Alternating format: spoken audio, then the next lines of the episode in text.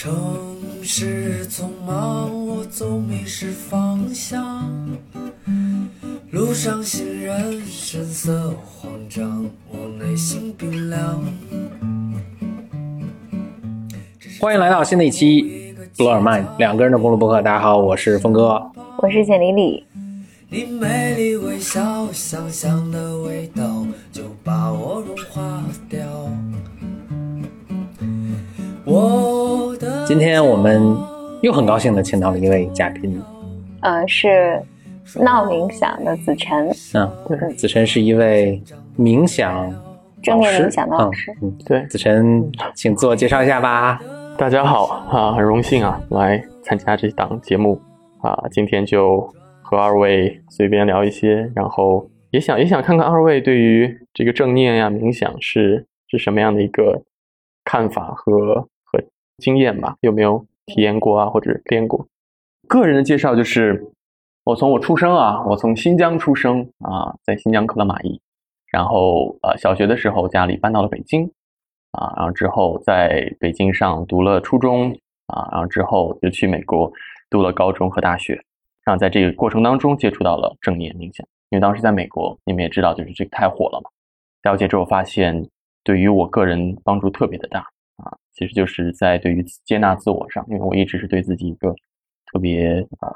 说好听的高要求啊，其实就是特别严苛、完美主义的这么一个人，所以那种自我厌恶、自我责备特别的重啊。然后正念就是很好的帮助我更好的爱自己啊，接纳自己，所以算是走上这么一条路吧。然后回国也就才两年多啊，现在就成了一位正念老师，想把自己学到的一些东西，对，教给大家吧，就这么简单。嗯你你是第一次是怎么接触到正念的？呃，当时在开车从旧金山回洛杉矶，然后你知道那条路开很久，六六七个小时，就怕睡着，所以就找了亚马逊上面评分当时最高的一本书，就边听边边开。然后那本书叫《The Untethered Soul》，叫不羁的灵魂。嗯啊、其实刚看到一个书名，我就觉得这书我应该不喜欢，但是因为评分太高了，我就说来听一下吧。结果一开篇，这个人就讲说，我们都以为呃我们自己就是那个大脑中那个说话的那个声音，就我们每天都在大脑中自己跟自己说话嘛，那些想法。就是但是如果那个是你的话，那谁是那个听到这个声音的人，或者是看到这些想法的人？他说你要仔细观察，你发现这两个不是同一个人啊，是感觉不一样。然后当时边开车我就觉得说，哎，好像好像是不太一样。反正我我就很感兴趣吧，然后就呃从这个契机就开始读一些别的跟正念相关的书，然后最后呃读到了一本书，提到了一个休息的地方，叫 Spirit Rock，是一个有点像禅修、休息、正念的一个呃一个基地这样的，在山里。然后，总之他们把这个说的这个这个止语营说的特别神，你去不说话，五天时间、十天时间，然后也不看手机、不看书，就自己跟自己待在一起，然后突然间什么看着一朵花就可以哭出来，然后什么对，然后我当时觉得呢就试一下，就去了，然后去了之后，其实就一个三天的第一次，然后第一天、第二天就觉得无聊的要死，觉得白来了，结果就在最后一天的晚上，啊，老师在上面说一点什么我都不记得了，但是突然间就是想通了一个对我特别重要的问题，关于呃跟其实跟自由意志有点相关，关于我们是怎么变成我们现在这个样子的，突然让我和自己不能说完全的和解了，但是特别大程度上和解了。然后我就觉得这个真的好像没我想象的这么悬好像，还挺挺有意思的，就这么这么嗯开始。所以你是去参加，因为我觉得参加所谓止语营，嗯止语营是止语营什么？就是不能说话，哦，就停止的止，哦嗯嗯，就是我没有参加过，我只是听朋友参加的朋友都讲嗯。说是，你去到这个地方，就是你基本就是打坐，对啊，反正就是不能说话，你也不能和别人有眼神交流，是这样的，对，最好不要，最好不要眼神交流，就是待几天。那一定要打坐吗？比如躺着可能可以，其实可以，不同的不太一样，有些嗯。比较严格的，比如国内有些叫葛音卡式的这种是非常严格，每天把你手机没收掉，然后早上就是天还没亮起来，一天就打坐，什么也不干别的。啊啊，你还不能做别的。但是也有一些是特别随意，你可以到山里去徒步，自己一个人，我很喜欢这样。嗯啊、有些时候会走到一些很恐怖的地方，因为实在是太偏僻了，所以你 就到处都是蜘蛛网什么的啊、但是就是能让你和自己在一起。对嗯，我没有参加过这个，是因为我一直觉得这个嗯特别的令我感到恐惧。嗯嗯，嗯就是我觉得我我很难想象，我我觉得这个东西太激烈了，嗯和我我想到它和我想到，嗯，你知道心理咨询里面有一种叫团体咨询，嗯，就是动力学的团体啊、团体咨询就是有一个治疗师，然后有一群人，这群人大概可能也就是八到十二个左右，然后大家每次就固定的时间，然后来在这个团体里面，有有的时候团体会议，比如说三天，我们在一起待三天，然后之后一周一次，啊、这样进行，就进行一年或两年这个。我这种团体我也不太敢参加，就是这两个对于我是好像是同样，我觉得是特别猛烈、特别刺激以及非常失控的那个。所以你你一开始接触的时候就去参加这个治愈营，在我听起来的感觉就是一个大剂量。对我，我觉得我真的就是因为在书当中，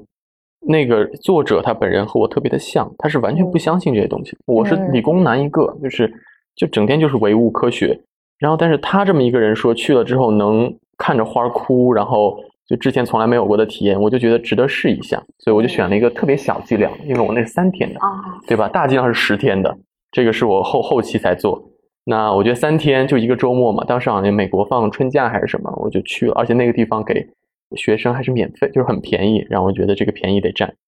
太便宜了，所以我就去了。然后对，然后总之很幸运，因为如果那天晚上第二天就结束了嘛，如果那天晚上我没有这么一个体验的话，我觉得我可能不会，我觉得这个就是不适合我，所以是很走运。然后，但是我觉得很多人他完全可以，如果一个周末你能有这个这个对自我的这个坚持，说我能不看手机、不看书，就一个人待一个周末在家里，可以自己看点书也可以。我觉得这已经可以会有有一些比较好的体验了。对，嗯嗯嗯，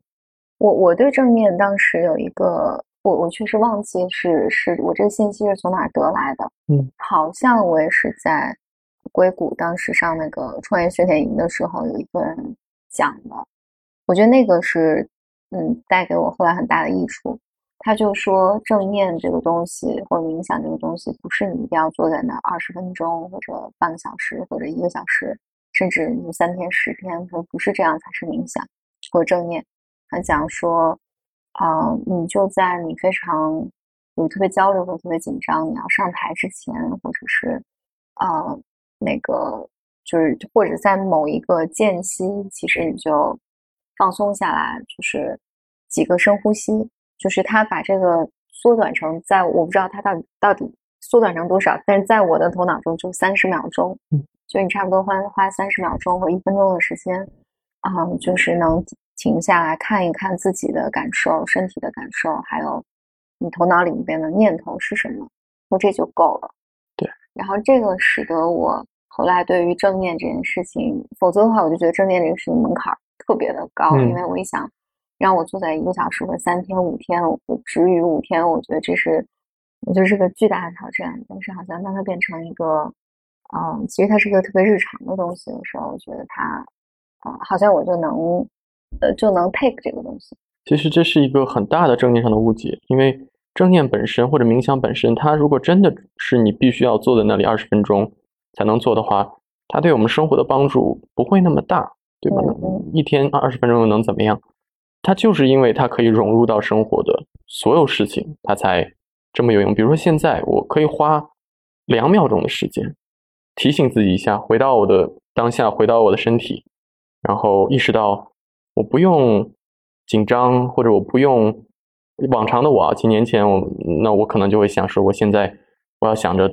怎么证明自己，对吧？我要让你们俩觉得我很厉害，让我听众觉得我很有深度。但正念两秒钟就可以让我找回那种，总之对，就是一种我很更喜欢、更适合自己的状态吧。啊，这个在练习的过程当中，你可以越来越快。有些时候可能一秒钟你在台上讲话最紧张的时候，你都能把这种感觉拉回来。啊，你的大脑那个脑回路已经非常强壮了，所以你可以随时都拉回来，就可以随时随地帮到你。我其实因为我录过一些冥想的那个音频嘛，就嗯带大家做冥想音频，然后我仔细研究了，就是我仔细去理解一下所有的文本到底在说什么。我自己的一个很强烈的感受，其实就是，嗯，它让你对你的想法和感受有觉察。对，其实就是做这么一件事。对，因为我我记得文本里面经常有这种，他说，呃，你要想象，呃，这应该是 Headspace 里面的那那个呃创始人他讲的，就是说你要想象你的大脑就像呃川流不息的马路，嗯嗯，就是很多很多的车辆啊、行人啊，就跑来跑去，你这是你各种各样的念头和想法，然后在这么嘈杂的时候，你是无法，呃，你如果对他没有觉察的话，你就没有办法。呃，知道你到底想干嘛，就是你就会想冲进这个马路车流里面，就是阻拦他们，或者呃停下他们。嗯，但是冥想，我理解冥想或者正念，大家是为了让你坐在马路边儿，就看着他们跑来跑去，然后就够了。对嗯这个这个说起来挺容易，但是确实练起来很难，因为我们从小到大就是习惯性的，呃，如果有一个我们讨厌的感受、想法出现在我们的大脑里，第一我们会马上认为这就是我的想法，这是我在读研的时候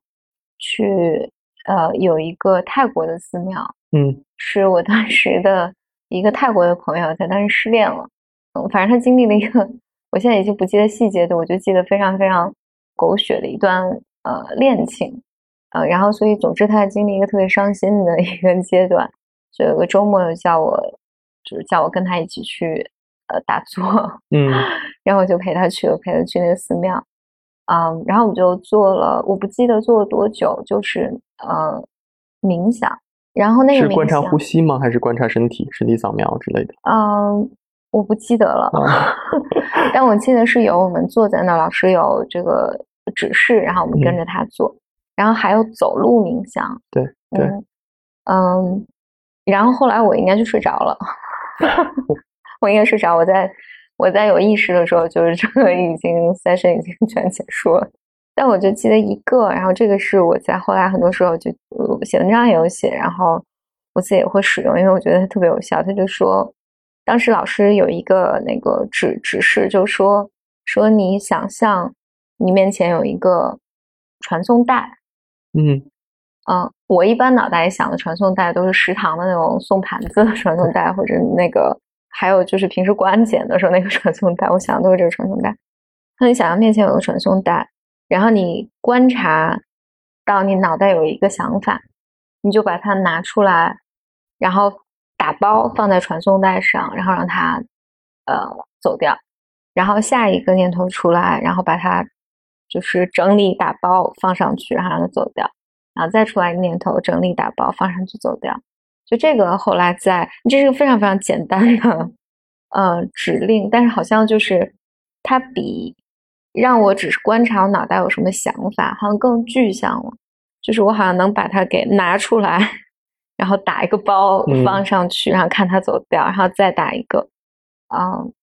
就这个一直对我特别有帮助。在我一直到现在，我觉得有时候遇到一些困难的事情的时候，我觉得我也也会做这个练习。对，嗯我觉得很多时候你打包让它走掉之后，它很快又回来了，然后没关系，你就再打一个包，然 后再让它走掉。反正想法就是这样。我记得最早期有一个也也是一句话让我帮助特别大，他说：“你的大脑就是一个想法随机制造器。嗯你觉得所有的这些想法出现的时候，它都有一个故事，它都有一个道理，但很多时候这些想法就是很随机的。所以，当你从这个角度去看的话，你可以至少把想法当中的一些能量，或者你给他的一些权威给给拿走了嗯啊、所以，对，你看，其实，所以，所以这样的比喻或者是想象，对一开始练习正念帮助对很大。嗯嗯，我我的理解，最终正正念这件事情是让你对你的对你当下的情绪和身体的感受有一些控制感。嗯嗯，就是能够，因因为包括做心理咨询的时候，你也会发现，有的时候人情绪特别特别大的时候，嗯它会带给你更多的梦境。梦境就是你会觉得未来可能要完蛋了，嗯，或者，嗯，这一定是因为什么什么，就人人容易漂漂浮在自己给自己制造的梦里面。嗯嗯，当他的有的时候，如果让在那个时候让呃来访者做一些小的练习，比如说深呼吸，然后让他来摸一摸那个呃沙发的感感觉，然后动一下自己的腿啊、脚啊什么的，其实是能够特别在一些比较急呃急促的时时候，能够让他回到呃回到当下，嗯回到自己的那个现实的这个情景，当下这个情景里面。对，嗯，他们有些人总结说，因为正念到底是什么，冥想是什么，就是有无数的定义。但是有一个总结是说，正念它练的就是我们与事物的关系。那这个事物就包含了我们大脑当中的想法、情绪、我们自己和外人、世界、生活。当你意识到生活中充满了痛苦，大脑中的想法、情绪这些痛苦是存在于我们几乎每一个人的大脑当中的，然后你就去探索，说我有没有可能去练习一种更好的态度，或者和他建立一个更好的关系。那这个关系，很多人就是用悲悯，觉得这个关系是最好的；有些人觉得是用友善，我可以对我的想法、对我的情绪更友善一些。嗯，他们就常说有两支箭，这个比喻就是，比如说你现在感受到嫉妒了，那嫉妒的这个情绪，它不是一个很舒服的情绪吗？它就像有一支箭射到你了，它是有点疼的。那我们大多数人感受到嫉妒之后，就会开始自我责备，觉得，哎，我怎么该感受到嫉妒呢？对吧？我我这个人应该感受，不该感受到这个，我是个不好的人，我才能感受到嫉妒。这是第二支箭，这个第二支箭的痛苦是远比第一支箭要疼得多的，就是对自我的这些不接纳，对自我的批判。所以他其实练的就是能不能第一支箭射到，这是正常的，所有人都会被第一支箭射到，但你能不能不让第一、第二支箭射到？如果第二支箭已经射到你了，你能不能不让第三支箭射到？比如像我，如果我感受到嫉妒，好，然后我开始感受到自我批判，觉得哎我不该有嫉妒。然后第三层就是，哎，我都是个正念老师了，我怎么还不能接纳我感受到嫉妒？我对我自己的嫉妒还有一个批判，所以就无数支箭一直这么射下去。所以它其实就是，如果箭已经射到了没有关系，能不能不要让下一支箭再射到？大概是这个样子，嗯讲的有点乱。我怎么觉得大多数人嫉妒的时候没有任何自责呀？对，我觉得对我觉得大一些人大多数人是没有人知自责的，对，有一嗯些人是没有的。嗯，反而是责怪他，就是为什么他要做这么好，让我嫉妒他，都是他的错。嗯，那这种人他本来就没有第二支箭，那他还需要练吗？呃，如果他生命当中能完全接纳自己的所有的情绪，他都没有第二支箭的话，那我觉得这个人是很很厉害的一个人。但我觉得这样的人我几乎没有见过。他有可能在嫉妒上他没有第二层，但是他别的情绪上，一般他都会有第二层。比如说愤怒，啊、我们说一个人能持续愤怒的情绪，本身愤怒能持续多久？科学上有些实验说，差不多九十秒。就是如果只有一个愤怒的情绪的话，那我们为什么可以愤怒一个月或者一天？是因为我们一直在给它火上浇油嘛。就是你的愤怒会导致你想更多，我为什么该愤怒？这个人为什么侵犯到了我，或者对我这么不公平？让他会激发更多的愤怒，他你会让这个愤怒一直的燃烧。所以正念的一个观点就是说，能不能不是说我们愤怒真的九十秒就该结束，而是意识到这个愤怒的存在，不要让第二支箭、第三三支箭一直射过来，能把一个本来一持续一周的愤怒，能不能减到一天？一天的愤怒减到半天或什么的？对啊，我觉得大概是这样。我我听你这么描述的时候，我会觉得这是一个非常，相比精神分析来讲，我觉得这是一个非常认知层面的以及行为层面的解读。如果是你嗯刚才讲那个东西，我可能会从另外一个角度来讲，我会觉得，当你感受到嫉妒这个情绪的时候，就比如说别人比你好，你肯定是要嫉妒的嘛，这个很正常。而且，如果尤其是对方和你又差不多，那凭什么他比我好？化悲痛为力量，更加努力。不，然后，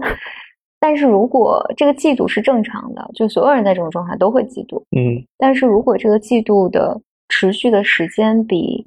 他应有的，就是比它原本这个事件本身要长。比如说，假设大家呢嫉妒或者影响你生活，比如茶不思饭不想，整天就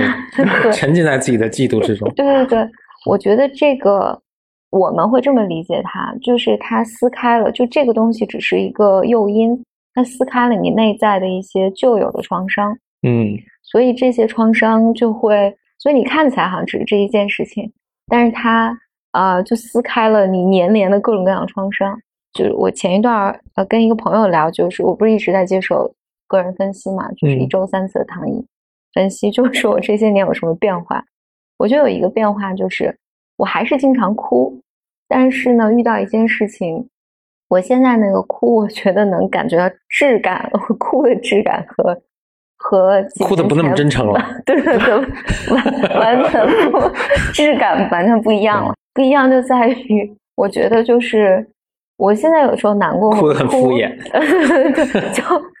走个形式。对对，就真的就是这件事情，就是激活我我我当时一个，就是他不会把你的就没那么东西，没那么多东西好激活，对对对，皮实了，没有那么。我觉得以前哭的时候，你本来是哭上第一层，然后哭着哭着就是非常投入，入戏 太多。就是你觉得你五脏六腑里面就有很多那种新新仇旧恨就都出来了。嗯。然后就你不是你你没有办法只哭那一件事情，而且你不知道你不是在哭那一件事，你是在哭你的过去这三十年里面的不知道什么什么创伤。然后现在的哭就是很快就。就就没了该吃吃该玩玩啊，对对，就是很像孩子的感觉。现在的情绪就很没心没肺，就是 并没有。但是我觉得现在那个哭情绪就很单薄，嗯，肤浅，就是很干净吧，就哭完就不会扯出一些什么创伤出来。这是心理咨询里面一般会这么理解。但我觉得正念，我对正念和冥想的理解的一个感受是，我觉得它更像是一个行为和认知层面的，就是我不去跟你回溯你的创伤，但是我告诉你一些可以练习的方法，啊，能够帮助你，帮助你回到当下，就处理现在这件事情，而尽可能的不去招惹你的后面的那些创伤，这是我对他的理解。其实你提到创伤这点，我觉得值得在这里面说一下，因为现在创伤和冥想之间的关系很多的探讨，有很多的批评，因为觉得很多人正念冥想没有一个专业的帮助，有些人他的创伤是非常深的，他自己是没有办法处理的。对，所以我之前在我其实，在我们栏目里，我我免费给你们打过广告，我就说，谢谢，就是如果你觉得你自己的情绪。他有些人什么问的问题，说我的焦虑已经到了一个自己没法控制的程度。那像这样问，我说对不起，我没办法回答这样的问题，我只能请一定要找专业的帮助。就这不这个深度的情绪，可能不是正念能，对啊，或者说在没有正念老师、专业的老师帮助下，你自己一个人听一个音频，然后你就可以自己解决掉的。嗯，这也是为什么很多现在科学化的冥想、正念的这个教导都会以观察身体为主。因为观察身体和呼吸，它是比较安全的。嗯，观察想法和感受情感，在一个没有太多经验的人，就可能像你说的，把一个伤疤给揭开，然后扯出来一堆自己不知道怎么控制的东西。啊，对，所以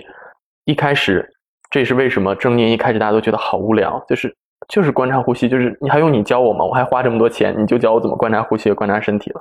它实际是让你练一个。安全感的能力，就是你知道你永远有一个安全的地方可以去，安全的港湾，就像我们是一个船，然后呼吸和身体就像是那个锚和一个港湾，就是你遇到你控制不了的，你知道我可以呼吸身体，好，我安全了，然后这就可以把比较可怕的东西停下来。在没有这个能力之前，就对，就比较危险，不容易对，所以对，嗯。正念和冥想之间是什么关系？好问题。正念是冥想的一种，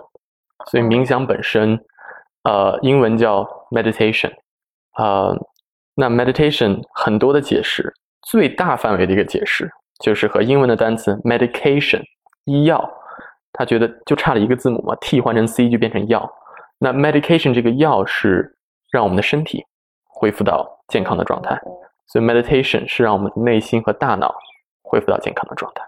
那从这个定义来说，心理治疗也是 meditation 的一种，跑步甚至都是 meditation 的一种，因因为也让我们的大脑恢复到一个更好的状态，所以什么都可以变成 meditation 了。所以再往小了说，就是是大脑相关的训练，跟你注意力相关，嗯，跟你的意识相关。那练习的方法就是无数种，有些就是最简单的观察呼吸嘛，有些是看着一个火苗，专注练习，那就看着一个火苗，或者是看着一个任何一个东西，你可以看着一朵花也可以。那有些人练的是所谓的叫，我就不说具体的名字了。那类冥想的练习方法是把一个你自己特别喜欢的、想要的大脑的状态重复的练习。其实用的就是大脑可塑性的这个科学原理。我让同一个脑回路无数次的练习完之后，它变得很强壮。未来我在遇到一件事情的时候，可能是感恩，对吧？那我大脑的第一个反应就是感恩，而不是抱怨，或者是大脑第一反应就是爱，而不是抗拒。所以这是一大类。所以，但是正念这个能力是所有冥想最核心的一个能力，因为当你没有这个觉察力，你练别的，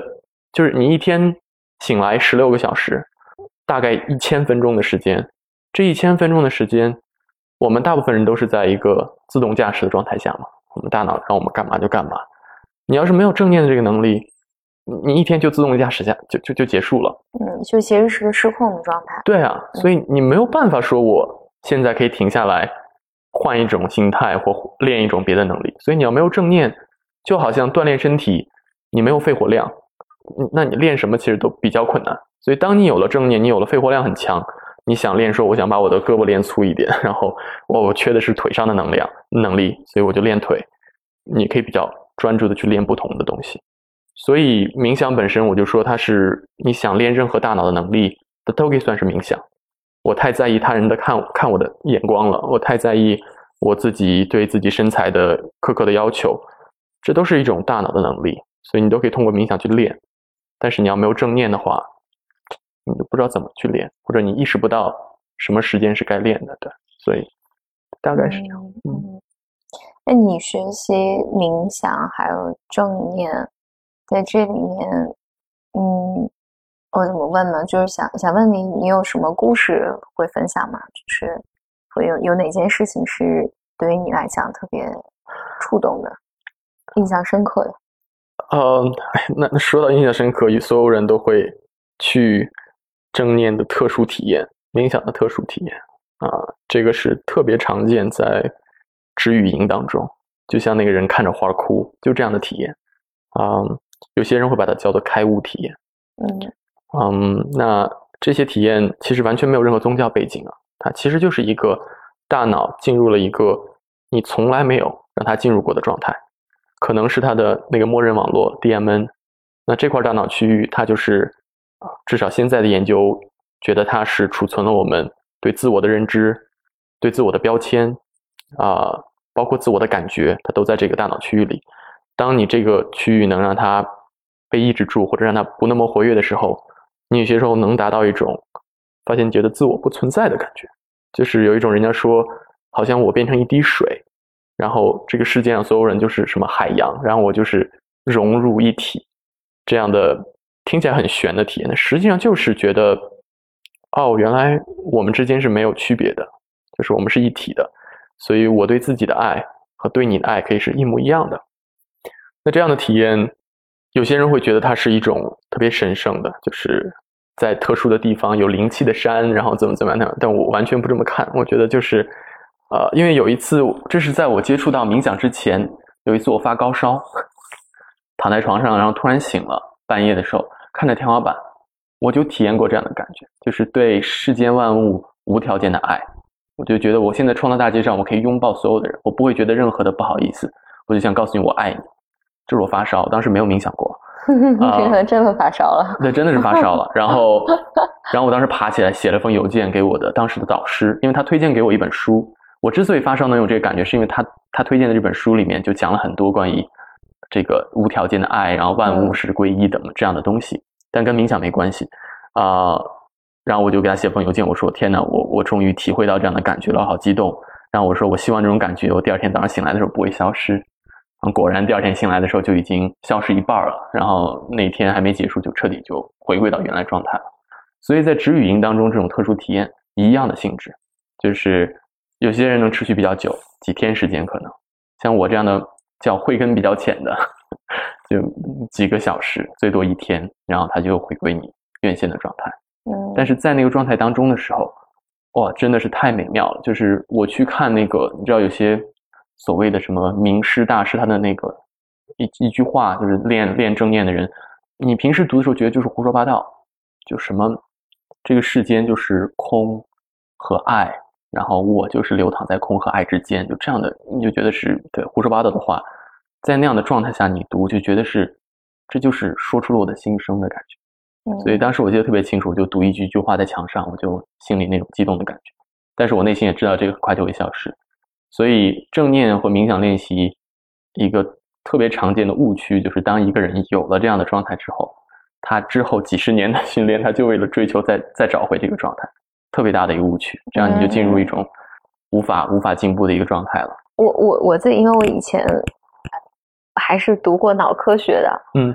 我一直觉得 人的所有这种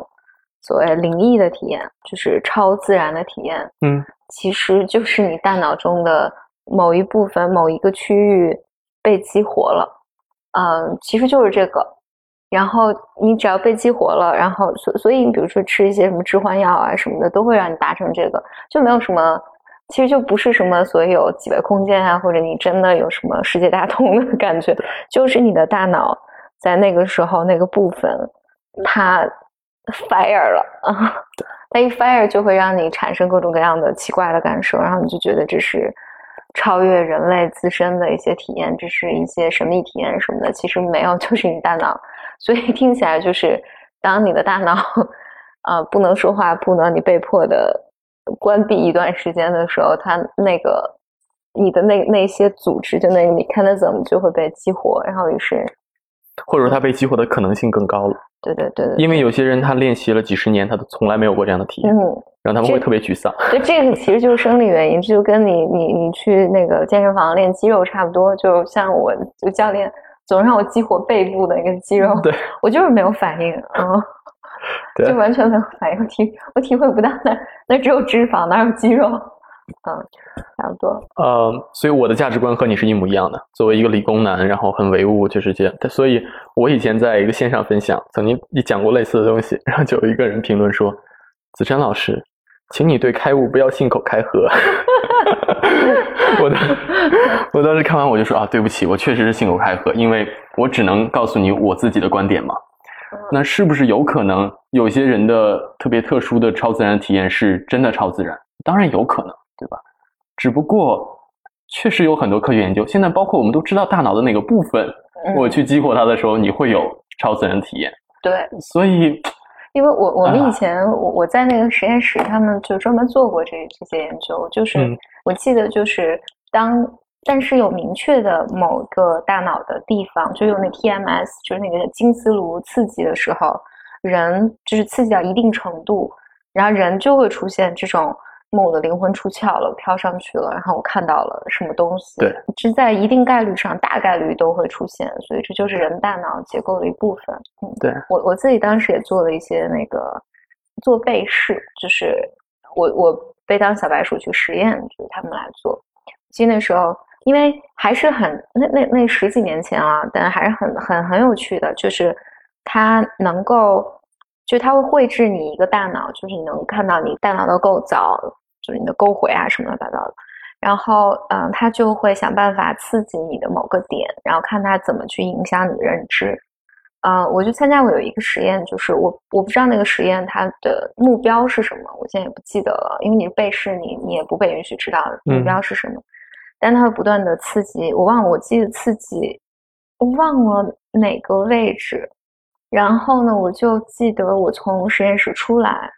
然后我接了一个电话，接了一个电话，就是在这电话里我要告诉别人一串一串数字，我就是无法说对这个数字的顺序。这个太太有意思了。就是完全无法说对这个就有点像那个读写障碍的那种。对对对，就是比如说四四八六，我说四四六八，对方说四四八六，我说是是是四四六八，他说不四四八六，我说对的，对的，就是四六六八。嗯，你能 你能我意识到你说错吗？清楚的意识到我说错了嗯啊，但是我没有办法控制它。嗯，所以，但但是因为这个都是在那个呃，怎么怎么讲呢？就是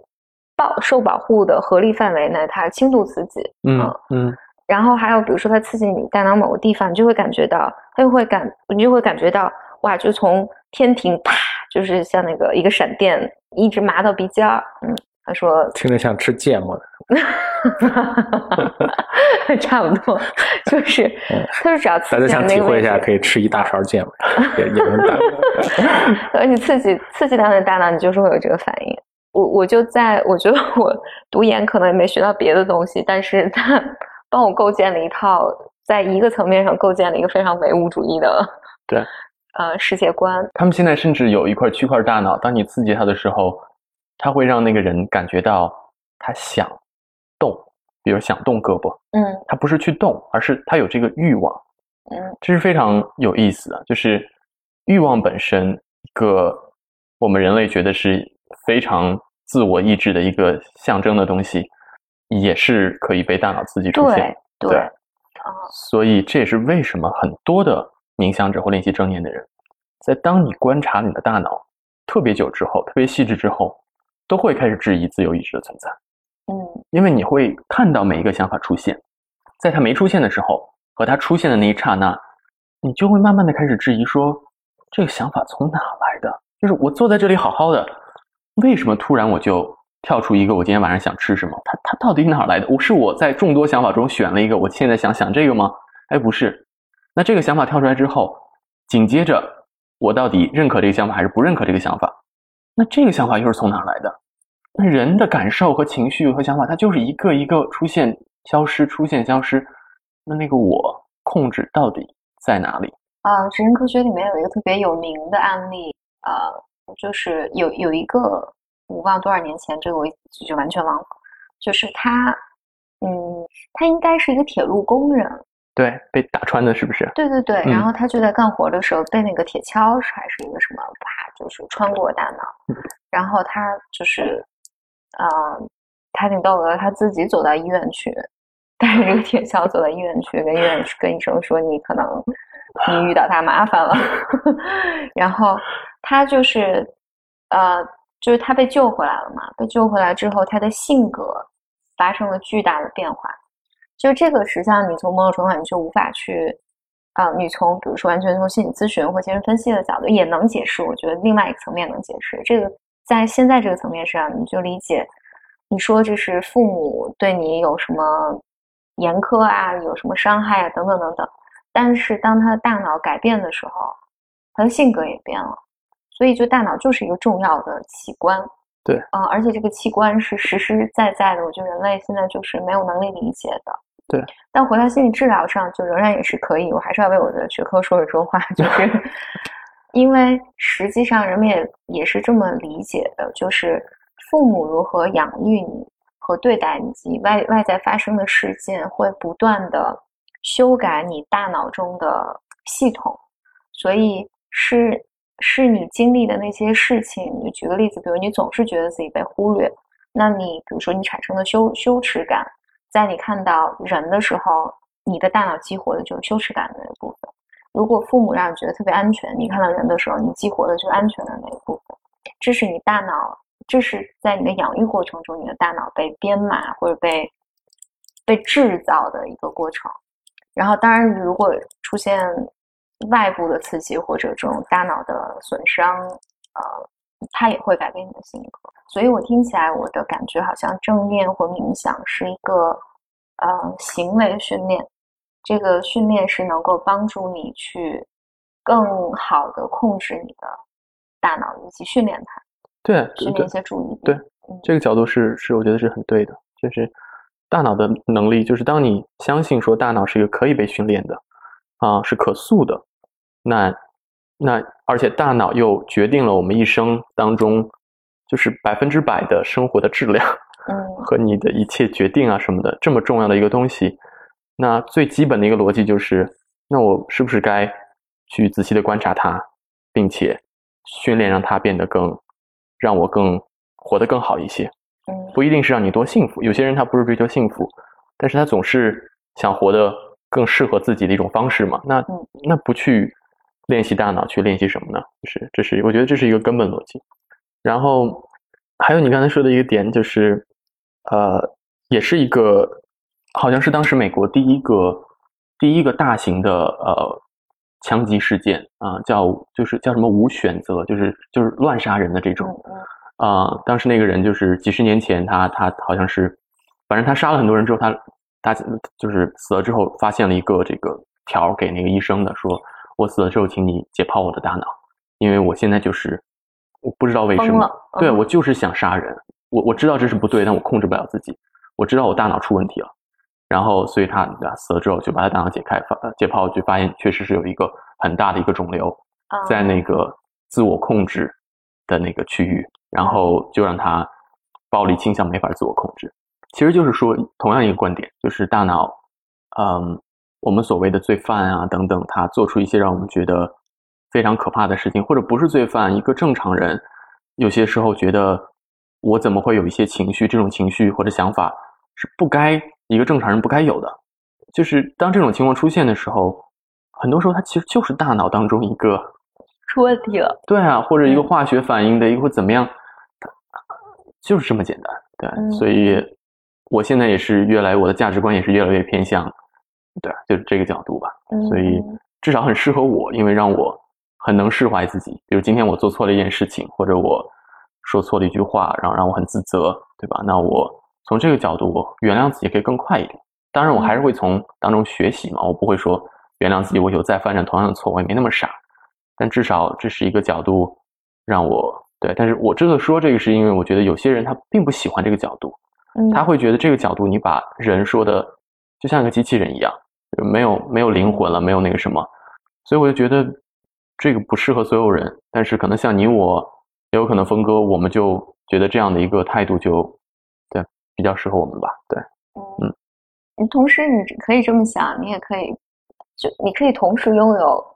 几种观念。哎呀，所以我现在也是在说任何会放到网上的东西，我都反复的，就是重复这样的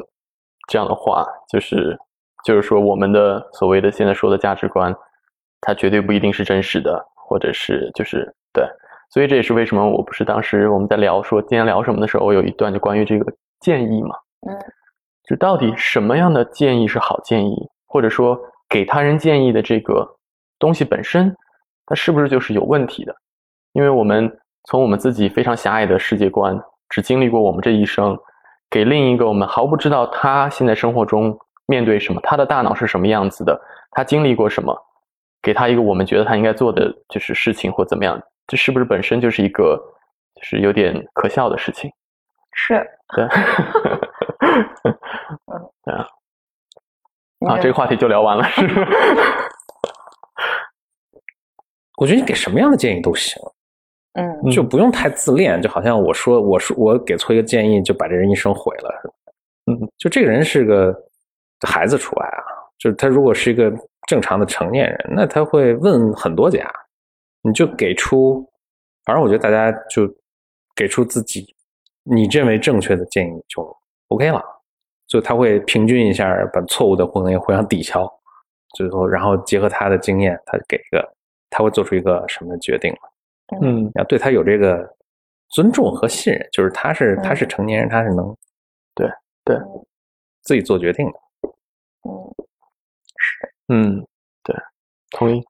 不不过，呃因为比如说回到心理咨询上，心理咨询师轻易多半不会给建议。对，都听说，就是这个原因，其实就是它基于一个几个假设，一个假设就是我是没有办法帮你做决定的，就这个决定必须你来做。嗯然后第二就是我是没有办法像你一样了解你自己，嗯，然后第三呢，当然在咨询这个关系里面，因为我觉得这个呃多少这个角色是不对等的，因为好像咨询师更像一个权威，嗯嗯，因为你说的话，呃，因为有一些来访者，比如说独立独立做决定，本来就是他的一个意义，他就会把这个投射在咨询师身上，就是你是应该帮我来做决定的。所以，如果咨询师真的帮他给他了一个建议，啊、就这个这个动力，就是这个来访者迟早有一天会拿着这个来找你说，都是，嗯，因为你，嗯，就是这种种原因吧。我觉得心理咨询师是不会直接的给建议的，但我觉得生活中做普通朋友的话，